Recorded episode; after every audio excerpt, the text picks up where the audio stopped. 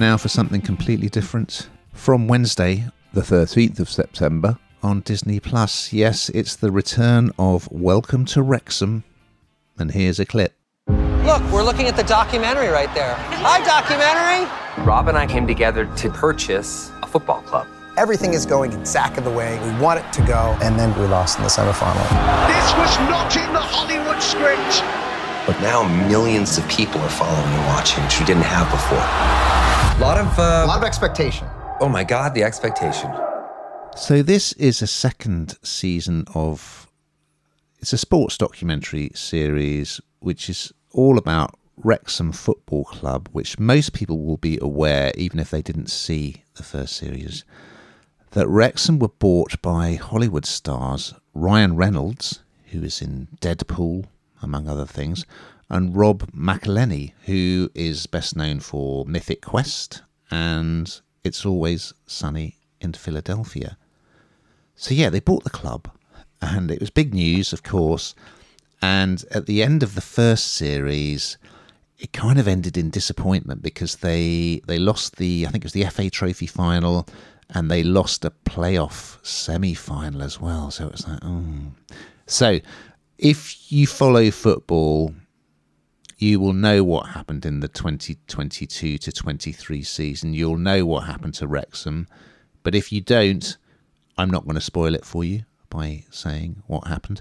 So this is following that season. So this is kind of a make or break season for the Red Dragons, as Wrexham are known, um, because the guys are looking to develop the ground and they really need to get promoted because they they brought in a lot of players who are on higher wages, including people will recognise Ben Foster, quite a famous goalkeeper.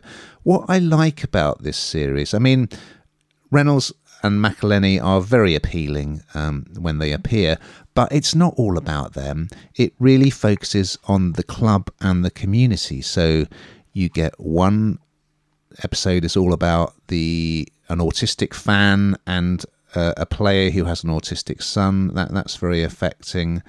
Then you've got another episode looks at the the women's team and particularly the star striker who her day job she works in a prison. So it really widens the whole thing out. And and we you know we do see Robin Ryan from time to time, but it's really about the players, the staff, the fans, the community, and um, yeah, you don't have to be a massive football fan to enjoy it because it's it's just a, a great story. And I mean, their their ground, the racecourse grounds, good bit of football trivia here. It's the world's oldest international football stadium. Imagine that. So yeah, I, I recommend it. Um, I'm a football fan anyway, so I got a lot from it. But I, as I say, you don't have to love football to enjoy this. What did you think, Hannah? Well, I completely agree with you. You don't have to love football because um, Ryan Reynolds is on the screen and Rob, Rob McElhenney. um, but no, you don't. You're right. I think um, you've got a really valid point about the fact that it's not all about them. And I think I was slightly worried about that because celebrity can be a bit all consuming, as we well know in this industry. And it wasn't made about them. But of course, it, it's shone a bit of a spotlight on the club because there's huge media interest. But like you say, there's kind of meeting the autistic fan, and then there's when the um, Wrexham got the uh, city status, and then you had the Royals turn up, and I think that they, I was reading that they had etiquette an etiquette expert help them before they met them, which I thought was quite funny.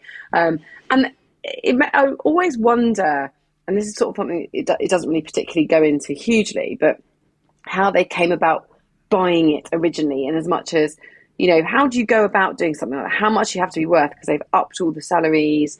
Um, they want to make it really brilliant. They're really passionate about it, but it's kind of you think it's just a money pit, wouldn't you?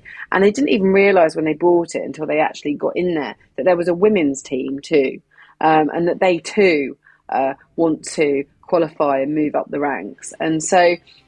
I agree with you. You don't have to be into football. I'm not hugely into football. You don't have to be at all. It's just a really compelling story, and um, you want them to succeed, I think.